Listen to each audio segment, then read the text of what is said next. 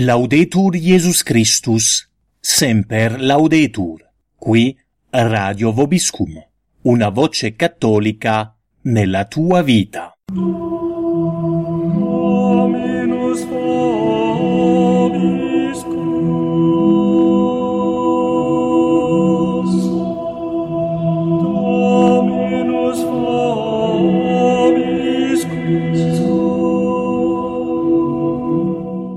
Siete all'ascolto del programma Conferenze, tema del quarto convegno dei giovani tenutosi al priorato della Fraternità San Pio X ad Albano Laziale lo scorso marzo 2015, la presenza di Satana nel mondo. Seconda conferenza. Possessioni e altre manifestazioni preternaturali, mito o realtà, a cura di Alessandro Fiore. Buon ascolto a tutti.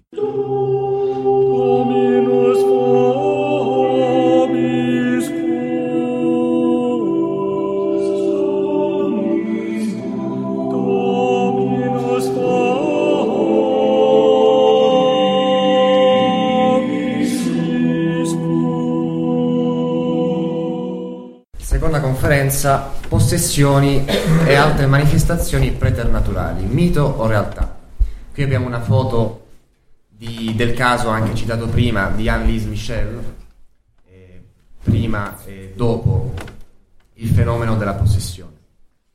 E, all'inizio ricorderò brevemente alcuni punti già detti da Don Pierpaolo, proprio perché ci saranno utili per la seconda parte del discorso, poi approfondiremo in maniera abbastanza analitica quelli che sono i segni della possessione, eh, così come vengono descritti nel rituale, e infine vedremo un caso abbastanza recente che è interessante perché eh, come dire, vengono, sono abbastanza evidenti molti di questi fenomeni che poi che adesso andremo a spiegare. Quindi, brevemente, la natura dei demoni, abbiamo già detto, creature puramente spirituali, dunque con un'intelligenza, una volontà, e intelligenza molto superiore a quella umana, intuitiva, eh, riesce a penetrare molto più in profondità anche le, le cause naturali, il mondo naturale, e anche gli avvenimenti umani, con il limite ovviamente dei, dei futuribili, cioè dei- delle azioni future e libere. Anche su questo aspetto, comunque, i- gli angeli possono fare delle congetture anche in, come dire, meglio di, come potremmo farle noi, insomma, di, un- di uno psicologo esperto. Ehm, i- gli angeli possono comunque penetrare nella, dire, nell'im- nell'immaginazione, in tutto quello che, che nel cervello c'è di, di stato proprio cerebrale, organico, che è molto legato anche all'i- all'immaginazione e poi al pensiero e quindi si manifesta spesso un potere abbastanza sorprendente di penetrazione nella, chiamiamola così, nella mente umana, anche se direttamente non c'è un accesso diretto all'intelligenza o alla volontà. E, abbiamo detto anche della capacità di influire, di cambiare i corpi fisici. E quindi qua- quando parliamo di corpi eh, non parliamo solo delle cose fisiche, ma anche dei, dei corpi umani. Come si, eh, come si esplicita questa azione? C'è un'azione ordinaria, come vedete, la tentazione, quindi il diavolo che cerca di indurre l'uomo al peccato. E normalmente la tentazione non è sensibilmente distinguibile da, da altre tentazioni che ci vengono da inclinazioni disordinate o dal mondo. E, è l'azione, diciamo, meno spettacolare, ma anche più eh, diffusa, più massiccia e anche più pericolosa, nel senso che eh, procura, cerca di procurare il più grande male all'uomo, che è proprio il male spirituale. Diversamente, magari dalle altre, l'azione straordinaria, che è più appariscente, ma che eh, va a nuocere di- direttamente un, un bene fisico. Quindi azioni straordinarie, abbiamo infestazione, che è l'azione del demonio su eh, cose e luoghi. Quindi si può manifestare con rumori inspiegabili, eh, passi invisibili, fracasso di catene, voci misteriose, urla, risate, poi vedremo dei, dei, degli esempi concreti. Scomparsa di oggetti, quadri che si staccano dalle pareti, sedie che levitano. L'ossessione è l'azione volta ad aggredire e a tormentare l'uomo interiormente. Quindi, pur non bloccando la facoltà, eh, l'intelligenza e la volontà libera dell'uomo, il demonio comunica delle, eh, all'immaginazione e alla memoria dei pensieri o immagini ossessive, appunto. Eh, Don Pierpaolo ne ha già parlato un po'. E l'ossessione qualche volta è difficilmente distinguibile da, da, stati psichici particolari, a meno che non ci siano altri, altri indizi. La eh, vessazione, cos'è la vessazione? È l'azione da parte dei, de- dei demoni tesa ad aggredire e tormentare l'uomo fisicamente, con tagli, graffi, bastonate, colpi. Eh, anche incisioni nella pelle di lettere, parole o segni che persistono per un tempo e poi scompaiono ed è un fenomeno che si è riscontrato anche nella vita di certi grandi santi. Infine abbiamo la possessione e possessione con la quale avviene una sorta di sostituzione temporanea della coscienza della persona, quindi l'intelligenza e la volontà vengono eh, come temporaneamente bloccate, paralizzate e soggiogate da un essere demoniaco o anche più di uno che eh, dispoticamente, servendosi del corpo della vittima, parla e agisce attraverso di essa. Quindi in pratica la persona eh, rimane totalmente sotto il controllo del, del demonio senza poter fisicamente resistere a, questo, a questa azione. Il demonio imprime alle membra del corpo dei movimenti e che non dipendono dalla volontà della persona. Mo- eh, bisogna capire bene questo influsso perché il demonio è come un, è un movente aggiunto esterno, cioè eh, esterno nel senso che non è, non è come l'anima, non diventa la forma del corpo, non diventa un'anima del posseduto. Eh, esterno nel senso che è distinto realmente dalla sostanza della persona, però la, la muove fisicamente. E eh, visto che c'è questa distinzione appunto tra l'azione movente del, del diavolo e l'anima, c'è una, una piena compatibilità, ad esempio, tra lo stato di grazia e la possessione. Una persona può essere in stato di grazia eppure essere posseduta nel corpo. Eh, la possessione diabolica è eh, di, stabile di solito, anche se si alterna a eh, periodi più o meno lunghi di relativa calma e si manifesta poi con le crisi. E eh, tra tutte queste diciamo, azioni eh, straordinarie, noi andremo a concentrarci proprio sulla possessione. Ora, i segni della possessione sono eh, molteplici in realtà e eh, bisogna avere tutta una serie di indizi che eh, ci dicono che i mali che presenta questo, questa persona, questo soggetto, non hanno origine semplicemente in cause naturali, finzione anche, oppure malattie particolari, ma in una causa eh, preternaturale diabolica. Quindi eh, bisogna fare attenzione a certi fenomeni che potrebbero confondersi con eh, alcuni sintomi che appaiono anche nella possessione. E da questo punto di vista serve la, anche la consulenza di persone esperte in medicina e in uh, psichiatria, proprio per discernere cosa potrebbe eh, comunque essere prodotto da cause puramente naturali. Alcuni di questi fenomeni, quindi eh, su cui fare attenzione sono eh, allucinazioni, specialmente quelle uditive, eh, che sono presenti in alcune forme di schizofrenia, l'impressione di essere costantemente osservato, osservato spiato, le reazioni aggressive, anche in presenza di oggetti sacri, sacramentali o durante la preghiera, che potrebbero al limite essere anche prodotto di, di traumi particolari, i pensieri di morte o di suicidio, gli impulsi suicidi, eh, è tipico nel, nel paziente depresso, ad esempio. Di solito questi pensieri poi rispondono a una terapia farmacologica o una terapia antidepressiva.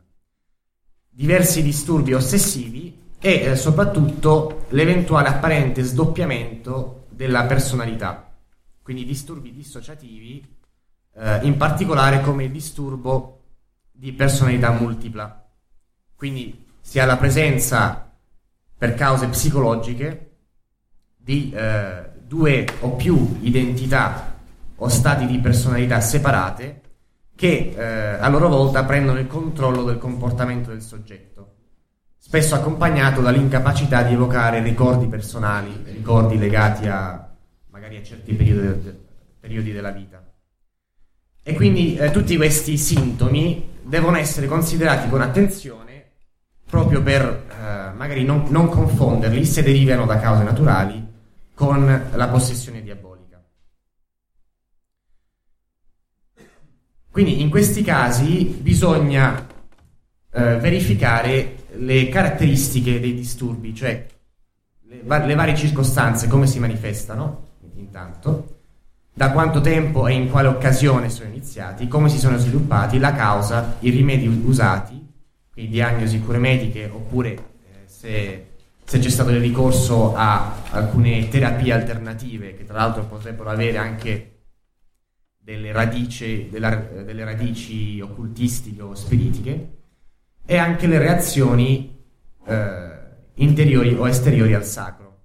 E a questo livello già solo di questi sintomi, noi potremmo avere già tutta una serie di indizi che ci indicano che i fenomeni osservati non hanno una causa ultima di origine psichiatrica, ma abbiano piuttosto una relazione con il demoniaco. Ad esempio, se i disturbi si eh, manifestano in modo improvviso, in occasione o eh, subito dopo la partecipazione a riti occulti, pratiche spiritiche, se presentano caratteri difformi dalla normale patologia psichiatrica, ad esempio non rispondono alle cure mediche, eh, sono accompagnati eh, da reazioni violentemente ostili al sacro.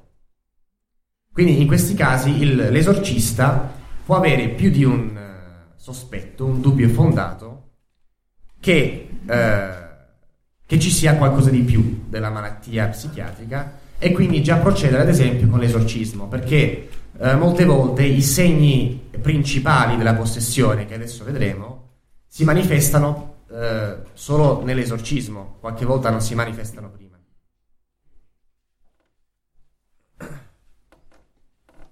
E eh, quindi andiamo a vedere adesso proprio i segni principali della eh, possessione.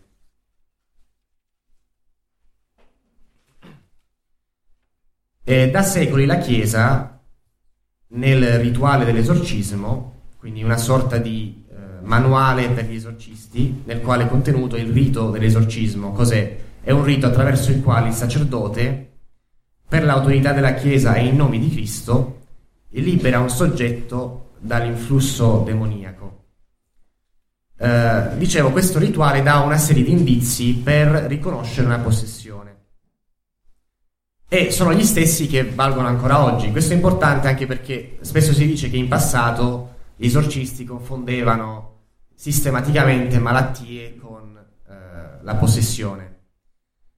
In realtà questi segni che adesso vedremo, che, sono, che possono essere anche molto chiari, eh, non, possono, non, eh, diciamo, in alcuni casi non essere eh, assimilati a a patologie o comunque a cause di, di origine psichiatrica. La prudenza ha sempre caratterizzato l'operato degli esorcisti e, come vi dicevo, ci possono essere de- eh, degli indizi sufficientemente gravi, precisi e concordanti per dire che è in opera una causa eh, diabolica preternaturale. E come vedremo nel seguito del discorso, questi segni della possessione costituiscono anche un fatto storico, quindi non abbiamo solo come fonte la rivelazione, ma anche dei fatti storici che ci indicano, che indicano anche la ragione che eh, questi fenomeni che non sono riconducibili a cause naturali effettivamente esistono. E quindi esiste l'azione di questi esseri invisibili, spirituali, intelligenti, spesso perversi, che possono produrre anche effetti eh, piuttosto insoliti. E sono fatti che sono testimoniati non solo dagli esorcisti, dai pazienti, diciamo, dalle, dalle vittime, dai familiari, ma anche da alcuni organismi eh, terzi e indipendenti. I segni nel rituale. Sostanzialmente tre, comprendere o parlare lingue sconosciute, rivelare cose occulte e lontane, manifestare forze superiori all'età o alla condizione fisica del soggetto. Un ultimo segno che era, come dire, implicito nel rituale antico era quello dell'avversione al sacro. Questo è, è scontato, diciamo. Quindi avversione al nome di Gesù, Maria, i santi, le reliquie, eh, l'acqua santa, i luoghi sacri, eccetera. Ovviamente questo segno dell'avversione al sacro non è da solo di solito sufficiente come indizio della possessione, però eh, appunto perché potrebbe essere magari causato da traumi particolari o da eh, a certe patologie, oppure potrebbe anche essere una finzione, anche questo esiste. E quindi deve, questa, questo segno della versione al sacro deve essere unito anche, anche altri, agli altri indizi. E quindi un po' come in un processo si potrà avere una prova della possessione quando ci sono una serie di indizi gravi, precisi e concordanti che precisamente manifestano che il corpo di un essere umano è controllato da un'intelligenza evidentemente diversa e superiore da quella della persona, quindi da un essere con forze e capacità che sorpassano quelle naturali del soggetto. E in più questo essere si mostra come un essere perverso. Uh, ad esempio, la conoscenza di lingue completamente sconosciute al soggetto, cioè che la persona non ha mai potuto imparare, non ha mai imparato, eh, come vedremo non è spiegabile naturalmente, ma potrebbe al limite essere un, uh, fenomeno causato da Dio. E infatti alcuni santi o anche gli apostoli hanno avuto questa capacità di parlare lingue che non, che non hanno mai conosciuto. E quindi è importante sempre abbinare più indizi, cioè non solo la conoscenza delle lingue, che potrebbe anche essere un fatto divino, ma se insieme a questa conoscenza c'è anche l'avversione al sacro, ebbene a quel punto eh, si capisce che non può essere, che non può derivare da Dio, ma deve deri- derivare da un'intelligenza superiore e eh, perversa e quindi sostanzialmente eh, demoniaca.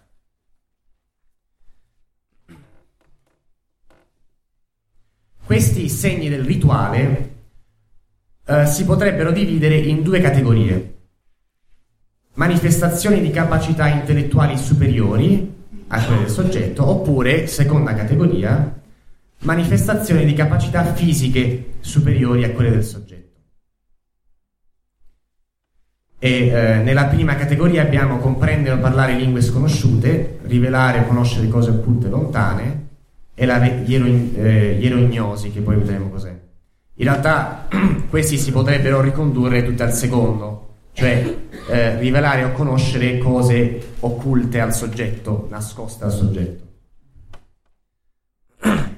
Poi invece eh, manifestazioni di capacità fisiche superiori abbiamo la levitazione, la materializzazione di oggetti e eh, altri fenomeni fisici preternaturali. Eh, la prima categoria, quanto alle capacità intellettuali, l'intelligenza umana per sua natura conosce attraverso l'esperienza e eh, per astrazione a partire dall'esperienza. Che significa che nell'intelligenza di una persona non può essere presente qualcosa di cui non ha mai avuto l'esperienza o che non possa derivare con qualche probabilità da un'esperienza eh, pregressa. E questo vale anche per le patologie psichiatriche, cioè non è che una patologia dà superpoteri alla persona, utilizza eh, le cose che sono già presenti, al limite nell'inconscio, ma insomma già presenti almeno un, in un'esperienza precedente. Quindi es- esaminiamo adesso nel dettaglio eh, questi, questi segni. Comprendere o parlare lingue sconosciute al soggetto. Questo è un fenomeno che si dà nella, nella possessione. Abbiamo qui la testimonianza di padre Francesco Bamonte, che è il presidente dell'Associazione Internazionale Esorcisti, una testimonianza che si trova negli atti ufficiali del convegno eh, del, del, 2013, e dice eh, numerosi esorcisti hanno fatto l'esperienza di preghiere o comandi esorcistici fatti in una lingua diversa da quella della persona e non conosciuta da essa e si sono sentiti rispondere esattamente nella lingua usata dall'esorcista. Nella mia personale esperienza, ad esempio, in latino. Altre volte, tra lo sconcerto dei familiari presenti, ho sentito il demonio esprimersi perfettamente in lingue che quella persona non aveva mai imparato, dicendo persino cose ignote a me e alla persona posseduta, che erano conosciute esclusivamente da alcuni presenti, che parlavano proprio quella lingua con cui il demonio si stava esprimendo. Ho anche ascoltato persone possedute non italiane e che non conoscevano l'italiano, attraverso le quali il demonio si è espresso perfettamente in italiano. Anche nel caso di Annelise Michel, di cui abbiamo visto la foto prima, questa ragazzina, che tra l'altro è morta a, a 24 anni proprio a causa delle possessioni, la sua storia poi è raccontata in diversi film come Emily Rose, e durante le possessioni era in grado di parlare latino, an- eh, greco antico e anche l'aramaico.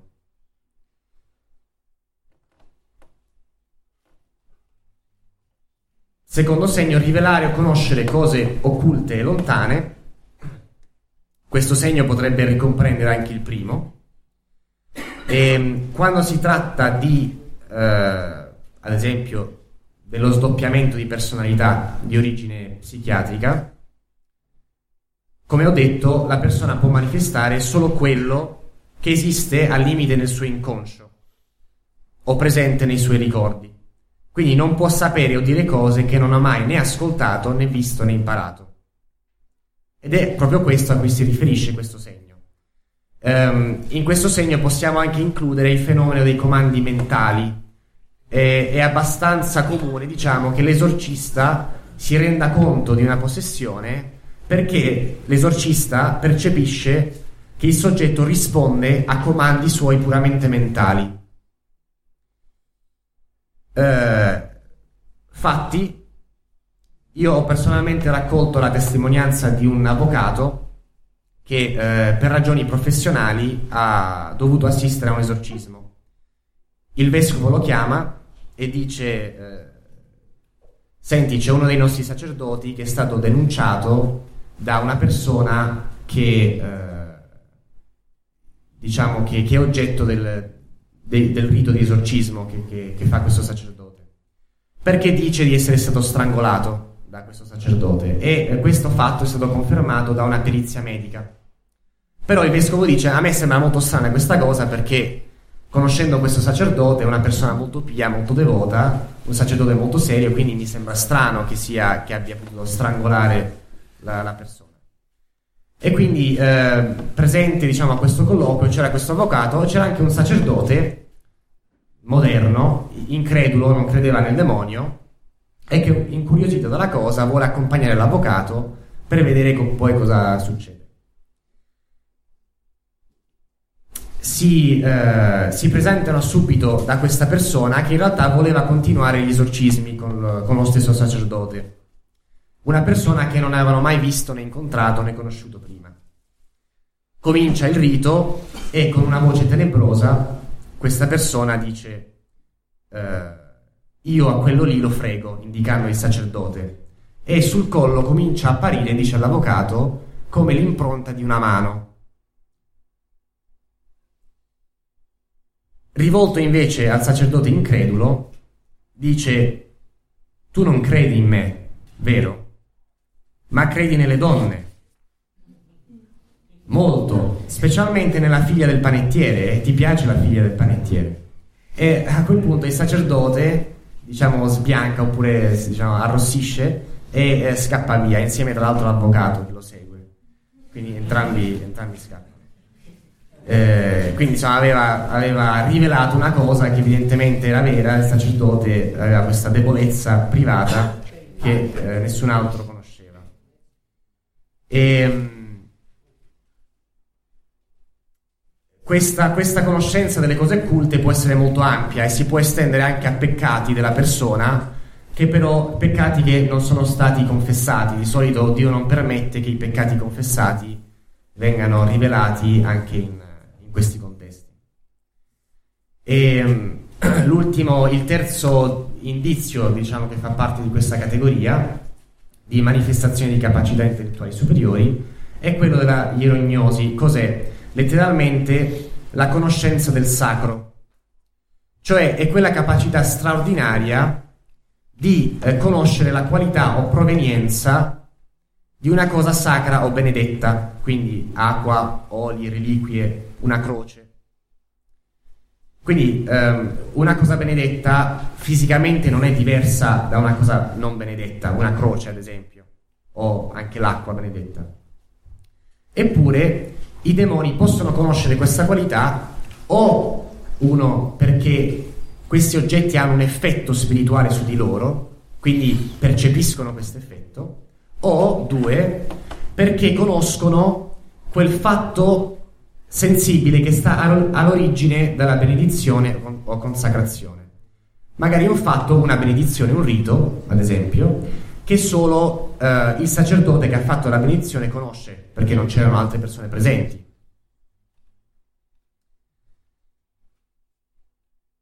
Alcuni eh, fatti, ad esempio c'è in, in una relazione sempre raccolta nel Convegno Nazionale Esorcisti, eh, Don Alfonso Santoriello dice che una volta eh, gli si presenta una donna apparentemente posseduta, prende il secchiello di, di acqua benedetta e comincia a, eh, a spruzzarla sul, sulla donna.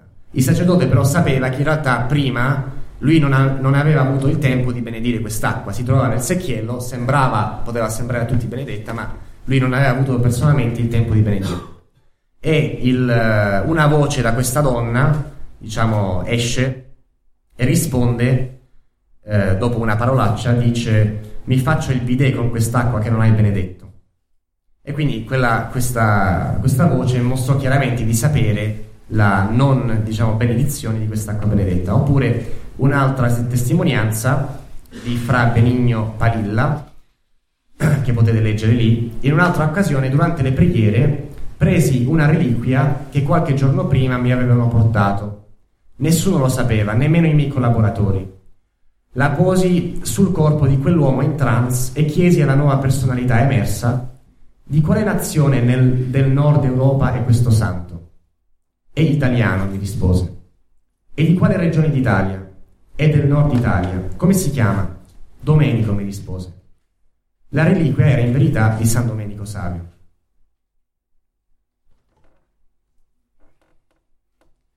Passiamo ora alle manifestazioni di capacità fisiche superiori a quelle di un soggetto normale. E, ehm, Dentro questa, questo segno di capacità fisiche, eh, il rituale parla di forze superiori a quelle del soggetto. Non bisogna solo intendere il fatto che normalmente il posseduto mostri una forza più grande del normale. Difatti, spesso ci vogliono più uomini robusti, ad esempio, per tenere fermo il posseduto. C'è anche questo, al limite, questo potrebbe essere legato a certe patologie, scarichi di adrenalina, insomma quello che volete, ma ci sono anche altri, altri eh, segni che si possono ricondurre a queste forze fisiche superiori. Il primo dei quali delle quali la levitazione.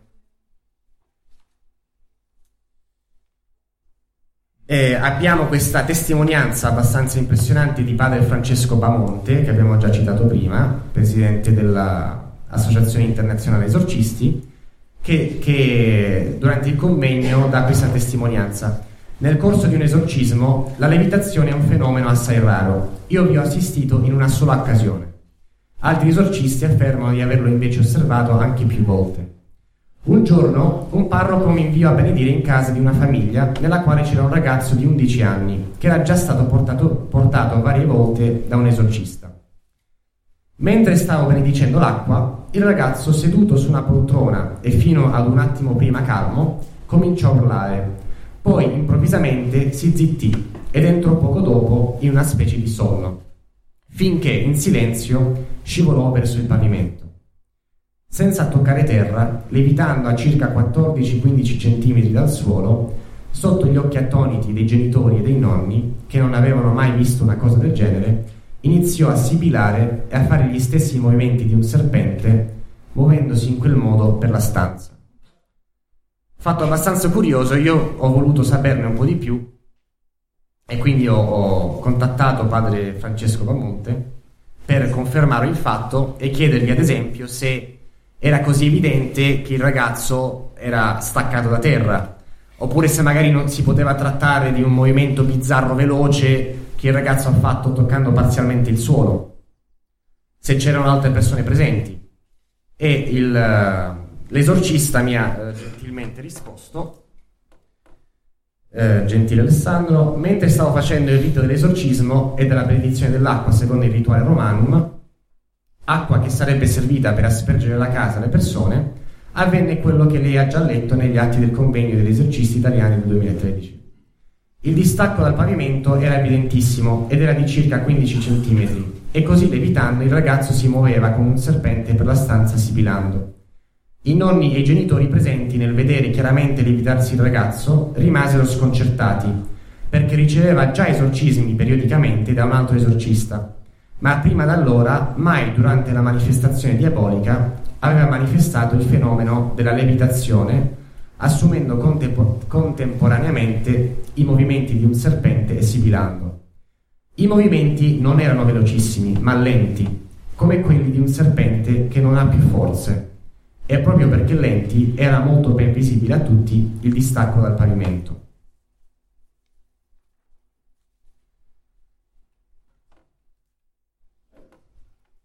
Seguente indizio, segno, la materializzazione di oggetti. Di cosa si tratta? Altra testimonianza di Bamonte, la nostra esperienza comune di esorcisti testimonia che dalla bocca, sul corpo o in prossimità della persona possono comparire oggetti come aghi, chiodi, pezzi di catene, sassi, ciocche di capelli, vetri, pezzi di stoffa, carne, fiori, corde, anelli, orecchini e altre cose, tra le più varie. Essi ordinariamente fuoriescono dalla bocca, ma non sempre provengono dallo stomaco della persona. Questo spiega perché il posseduto non subisce mai danni fisici, anche quando, ad esempio, escono grossi pezzi di vetro. In genere questo fenomeno è segno della progressiva liberazione della persona. E questo fenomeno della eh, materializzazione può anche essere legato a oggetti connessi a un maleficio. Um, qualche volta la possessione può essere effetto di un pregresso maleficio satanico che utilizza un oggetto come se fosse una specie di sacramento diabolico e eh, questo fenomeno della materializzazione può essere proprio legato all'oggetto del, del maleficio. Infine, altri fenomeni fisici preternaturali ad esempio eh, bruciature fisiche sul corpo a seguito del contatto con il crocifisso o con altri oggetti sacri. E ci possono poi essere fenomeni tipici della vessazione o dell'infestazione, come spostamenti a distanza di oggetti. E troviamo questo fatto, eh, testimonianza di padre Carmine Antonio De Filippis, altro esorcista, testimonianza su una donna di nome Franca, posseduta per più di vent'anni, seguita da padre Carmine, Carmine De Filippis e anche dal grande esorcista padre Candido Amantini. E padre Carmine riporta, una volta la vidi, la donna, arrampicarsi per la parete come se avesse delle ventose. Quindi eh, tutti, tutti, questi segni abbastanza eh, dire, sorprendenti e straordinari che superano le forze naturali del soggetto eh, sono, eh, possono essere legati, anzi sono segni della, di una reale possessione. E sono, in realtà esistono molte testimonianze. Io ne avevo a disposizione veramente decine e decine, ho preso appunto la maggior parte prese da questi atti ufficiali del convegno degli esorcisti del 2013, ma eh, ci sarebbe l'imbarazzo della scelta. E per finire vi vorrei parlare di un caso interessante, recente, molto ben documentato, in cui si, si trova un po' tutto quello abbiamo, di cui abbiamo parlato.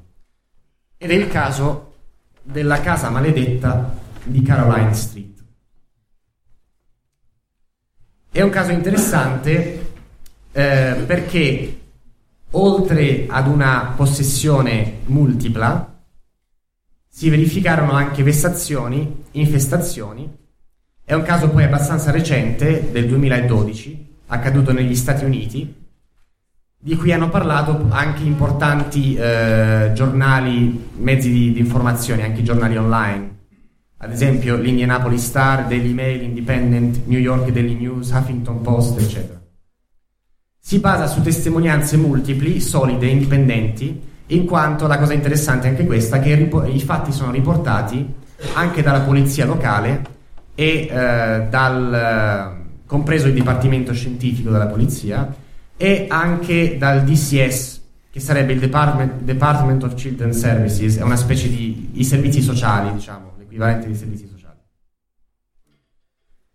Quindi eh, ci troviamo negli Stati Uniti tra il novembre eh, 2011 e il 2012 nello stato dell'Indiana.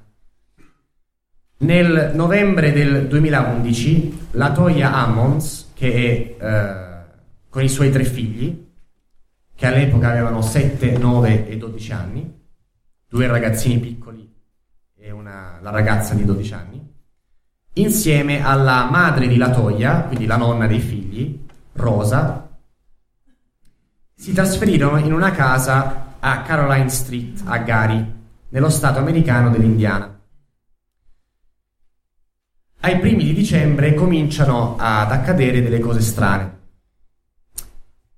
Primo segno, grossi sciami di mosche nere, nonostante la rete di protezione, riempivano il porticato. La Toya e sua madre tentarono di risolvere il problema con normali pesticidi, ma più ne ammazzavano e più, più c'erano mosche. Ma questo era solo l'inizio. Quasi tutte le notti, dopo mezzanotte, si sentivano strani rumori, passi pesanti di qualcuno che pareva trovarsi nel pian terreno. E più volte la Toya è andata a controllare, ma non trovava mai nessuno. Una notte Rosa vide una figura maschile camminare nel soggiorno. Si alzò immediatamente dal letto, ma quando entrò nella stanza trovò solo delle impronte umide per terra di scarpe. Per qualche mese la famiglia riuscì a sopportare questa situazione, finché tutto precipitò durante la notte del 10 marzo 2012. Che succede? E, ehm, a casa si, si trovavano la Toia, Rosa, i bambini erano già a letto e eh, erano insieme in casa con un gruppo di amici. A un certo punto, mentre gli amici parlavano, la Toia entrò nella camera da letto di sua madre e cominciò a urlare terrorizzata. Così Rosa e gli amici corrono e, quando giunsero alla camera, non potevano credere ai loro occhi. La figlia dodicenne stava levitando, priva di coscienza, sopra il letto. I, tutti i presenti, impauriti, si misero a pregare e solo dopo, dopo qualche ora la, la bambina cadde sul letto. Gli amici scappano e non tornano, non tornano più a visitare la famiglia. La ragazzina il mattino seguente non ricordava più nulla. Quindi eh, la Toia e Rosa eh, capirono che non potevano più, diciamo, restare passive davanti a questi eventi. Così eh, cercano, cercano aiuto.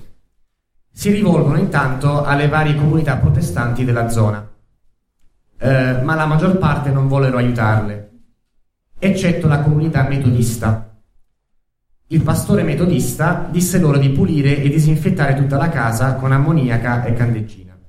Poi eh, diede loro un olio benedetto, benedetto tra virgolette da, da lui stesso in precedenza, e dicendo di usarlo per fare segni di croce un po' ovunque. Tuttavia tutto fu inutile. Gli strani fenomeni andavano aumentando.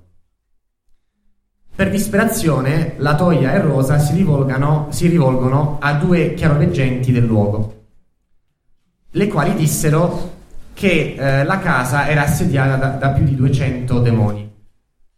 E eh, queste veggenti dicono alle, alle, donne di costruire una specie di altare su cui bruciare zolfo a forma di croce e di, di recitare il Salmo 91 della Bibbia. Anche questa volta tutto fu inutile. Tre giorni dopo la, situ- la situazione peggiorò drammaticamente. Improvvisamente nei volti dei tre bambini apparvero come sorrisi maligni. I loro occhi divennero protuberanti e le loro voci profonde e adulte. Il piccolo di sette anni spesso andava in trance e una volta, dicono, dice la famiglia, lo videro come volare da una stanza all'altra come se qualcuno l'avesse lanciato. La ragazzina dodicenne si sentiva soffocare e udiva strane voci minacciose. E così la famiglia Ammons, disperata e spaventata, decise di andare a passare qualche tempo in un albergo vicino. Dopo un po' di tempo, ovviamente, le, diciamo, le finanze di questa famiglia, non essendo particolarmente ingenti, devono tornare a casa. E chiamano a quel punto il medico di famiglia, eh, anche in quel caso il più piccolo bambino, senza che nessuno lo toccasse, fu sollevato e scaraventato contro il. Eh, perse conoscenza e il medico non riusciva a svegliarlo. Qualche vicino, sentendo urla e rumori strani, si, eh, si spaventa e chiama il 911, che è il numero eh, americano di, di emergenza. Quindi arrivano due ambulanze, due pattuglie della polizia locale e i bambini vengono ricoverati nell'ospedale metodista. I medici, non sapendo bene cosa fare, chiamano i servizi sociali, pensando che forse i bambini avessero problemi mentali. E quindi eh, qui abbiamo una, un rapporto preliminare dei servizi sociali in cui si dice, non so se vedete bene, è in inglese tanto, e che eh, i, i, medici e i servizi sociali pensano che eh, la madre possa avere dei, dei problemi mentali e che i bambini stanno cercando di, come dire, di accontentare la madre, eh, incoraggiare la sua malattia comportandosi in modo bizzarro. E quindi la conclusione dei servizi sociali che si vede sotto è investigate, cioè investigare. Quindi anche i servizi sociali si mettono a investigare un po' il caso. Tuttavia, i medici e lo psichiatra conclusero che sia i bambini che la Toia stavano bene, erano sani di mente. Eh, l'assistente sociale incaricata del caso, una tale Valerie Washington, si recò in ospedale per parlare con la famiglia Ammons immediatamente. Mentre parlava con la Toia, il piccolo di sette anni cominciò a ringhiare, battendo i denti, e eh, pochi attimi dopo le sue pupille scomparvero, mostrando solo il bianco degli occhi. Si alzò dal letto il piccolo e si buttò addosso al fratello più grande, prendendolo per il collo e cercando di strangolarlo. Quindi si muove un po' tutto il personale medico e uh, Questa è la prima testimonianza interessante. In questo caso tutto il personale medico presente vede come il piccolo viene sollevato da una forza misteriosa e scaraventato contro il muro senza che nessuno lo toccasse. Quella sera poi la Washington e un'infermiera, tale Willie Lee Walker, portarono i due bambini in un'altra stanza per parlare con loro. Il più piccolo cominciò di nuovo a ringhiare contro il fratello maggiore. Arrivarono subito l'assistente sociale e l'infermiera, le quali assistettero a un altro fatto incredibile. Il bambino, sorridendo malignamente, cominciò a camminare all'indietro sul muro, fino al soffitto, e poi saltò sopra la nonna atterrando sui piedi. L'assistente sociale dettò alla polizia che il bambino è scivolato sul pavimento, sul muro e il soffitto. Infatti l'assistente sociale poi mise tutto nero su bianco sia sul rapporto dei servizi sociali che eh, il rapporto della polizia la polizia poi interrogò i vari presenti e quindi questo assistente sociale fece una deposizione giurata ehm, che si trova nel rapporto eh, precisamente in questo rapporto della polizia, questa è la parte iniziale, State of Indiana, Officers Report eccetera eccetera, Preliminary Inquiry. E eh, qui si trova la deposizione. E quindi anzitutto quella del medical staff, dove vedete la freccetta, e, che osservano che il bambino viene come sollevato e scaraventato contro il muro senza che nessuno lo toccasse. E poi qui abbiamo la deposizione dell'assistente sociale che dice appunto che eh, sul il bambino sorridendo con questo sorriso maligno comincia a camminare all'indietro sul muro e poi sul soffitto. Qui abbiamo poi la deposizione affirm, I affirm under the penalties of perjury that the foregoing representations are true, cioè sotto pena di spergiuro che quello contenuto nel rapporto è vero. Questo è il rapporto della, della polizia. Quindi eh, a questo punto i responsabili del, dei servizi sociali non sanno più cosa fare. In un tentativo un po' disperato decidono di separare i bambini dalla, dalla madre dalla nonna come provvedimento precauzionale. E a quel punto la madre, la Toia, disperata, si mette a pregare come non aveva mai fatto prima. Poco tempo dopo, però, giunge la risposta alle sue preghiere.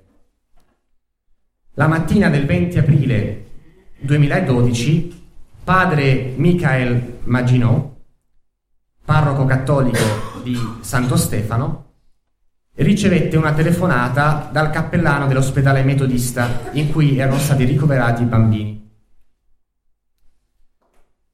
Questo cappellano gli spiega un po' la situazione e eh, gli chiede di praticare un esorcismo cattolico.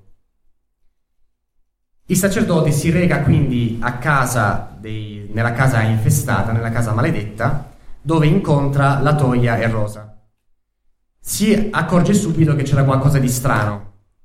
Eh, le tende si muovevano ma non c'era vento. Sul pavimento della stanza apparivano e, e scomparivano improvvisamente come delle impronte. Inoltre sentiva che la sua presenza non era gradita a qualcuno. Dopo quattro ore di colloquio, il sacerdote non ha più dubbi. La famiglia Ammons era tormentata dai demoni. Quindi comincia a benedire tutte le stanze e prima di eh, congedarsi dice alle donne di andarsene subito da quella casa. E quindi la famiglia decise di trasferirsi presso alcuni parenti. Eh, purtroppo una settimana dopo dovettero tornare alla casa perché eh, tornano i servizi sociali e la polizia che vogliono fare ulteriori indagini e volevano verificare lo stato psicofisico dei bambini e della madre. La Toia però si rifiuta di entrare in quella casa e quindi Rosa accompagnerà gli agenti della polizia. Questi entrando in casa trovano inspiegabilmente il pavimento di cemento rotto, come se fosse stato sradicato il registratore di uno dei due agenti smise di funzionare.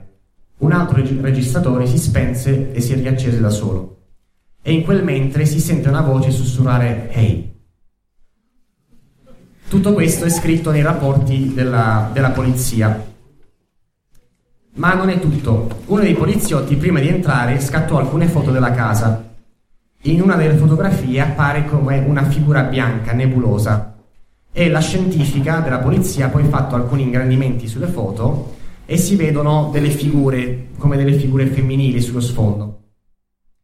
Um, un altro capo della, della, polizia, Gary Austin, fece alcune foto col suo iPhone e dove apparivano anche qui delle figure strane, delle silhouette inquietanti. Ah, questo è padre Maginot. Uh, questa è una delle foto. Non so se la vedete molto bene, comunque si vede come nella casa apparentemente vuota una, una figura eh, inquietante. E, ehm, nel frattempo, tutti i membri della famiglia vengono sottoposti sempre a queste visite psichiatriche. E così come la polizia continuava le indagini, ma ne- nessuno riusciva a capire cosa stesse succedendo.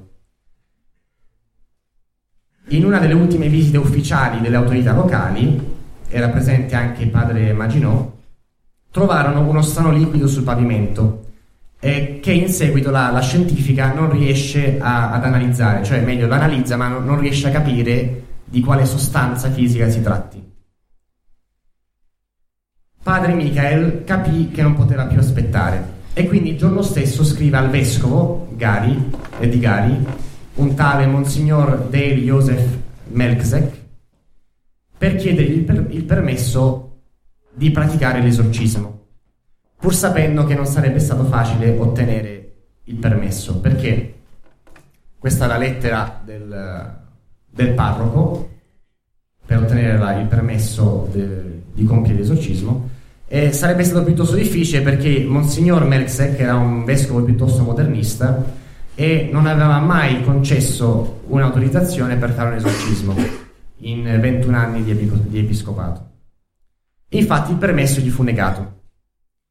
E padre Michael decise di praticare l'esorcismo breve di Leone XIII, per il quale non è necessario il permesso del vescovo, e due assistenti sociali e due agenti assistettero al rito, durato circa due ore. E questi dicono: Avemmo la sensazione che qualcuno, che qualcuno fosse nella stanza con noi. Sentivamo come un respiro sul collo. Eh, durante l'esorcismo breve sulla toia, Padre Michael domandò il nome al, al, de- al demone. La risposta di, di, questa voce demoniaca fu Belzebù. Cosa significa Belzebù etimologicamente? Il signore delle mosche. Perciò, se vi ricordate, il primo indizio era proprio quello delle mosche persistenti in casa. Fece lo stesso con Rosa e i bambini e a loro volta i demoni dicono i loro, i loro nomi. Così il giorno dopo padre Michael decise di insistere presso il vescovo e finalmente il vescovo cede, dopo tutto quello che era successo, e dà l'autorizzazione al parroco, che arriva, in, eh, se vedete sotto, c'è il permesso che gli arriva con una telefonata del vescovo, il 30 maggio 2012, alle 3.30. E quindi finalmente padre Michael può praticare il rito dell'esorcismo maggiore che ha tutta l'autorità e la potenza della Chiesa Cattolica. Durante giugno del 2012, per ben tre volte, padre Michael praticò l'esorcismo maggiore sulla famiglia Ammons nella casa infestata. Prima del terzo esorcismo, padre Michael si ritira in, riti, in uh, esercizio spirituale proprio per, per caricarsi per, per l'ultima battaglia. Finalmente arriva il grande giorno, verso la fine di giugno, e questa volta padre Michael pratica l'esorcismo interamente in latino, che eh, a detta di, degli esorcisti, anche la testimonianza del convegno esorcisti, ha eh, una maggiore efficacia proprio perché il latino è lingua ufficiale della Chiesa. Fu la più dura, de- più dura delle altre volte, ma alla fine i demoni furono costretti a lasciare definitivamente i, i corpi posseduti dei bambini e di Latoia e di lasciare anche definitivamente la casa infestata. Da allora, dopo questo terzo esorcismo, né la Toia, né sua madre Rosa, né i suoi tre figli hanno più avuto problemi con questo tipo di fenomeni. Oggi la famiglia Ammons abita a Indianapolis, si sono trasferiti lì poco dopo la liberazione e nel novembre 2012 la Toia ha riottenuto definitivamente la custodia dei figli. Attualmente la casa di Caroline Street è abitata da un nuovo inquilino che ha raccontato di non aver, mai, non aver avuto problemi particolari in casa. E eh, finisco con una, tes- con una citazione di Latoia non sono stati né gli psicologi né gli assistenti sociali a risolvere i miei problemi, ma Dio e la sua Chiesa. Ecco quindi un caso molto interessante, solidamente documentato, in cui c'è un po' di tutto, infestazione, vessazione, possessione e infine la liberazione con eh, l'esorcismo fatto in latino. Per finire accenno a un fenomeno demoniaco di cui non abbiamo parlato e che per certi versi è ancora più grave della possessione, anzi è una forma particolarmente grave di possessione. Si chiama la soggezione demoniaca. Ci ritorneremo forse questo pomeriggio. Grazie.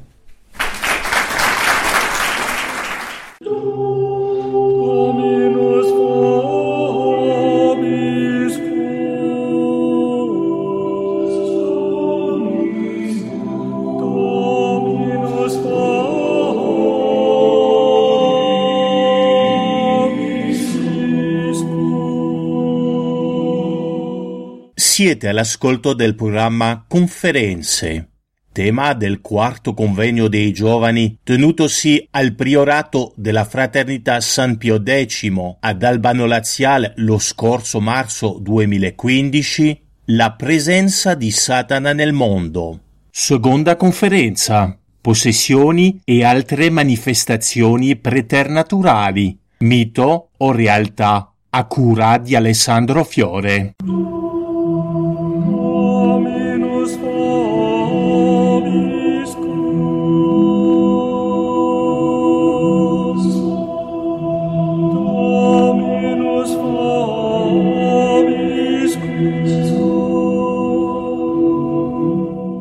Laudetur Jesus Christus, semper laudetur, qui Radio Vobiscum, una voce cattolica nella tua vita.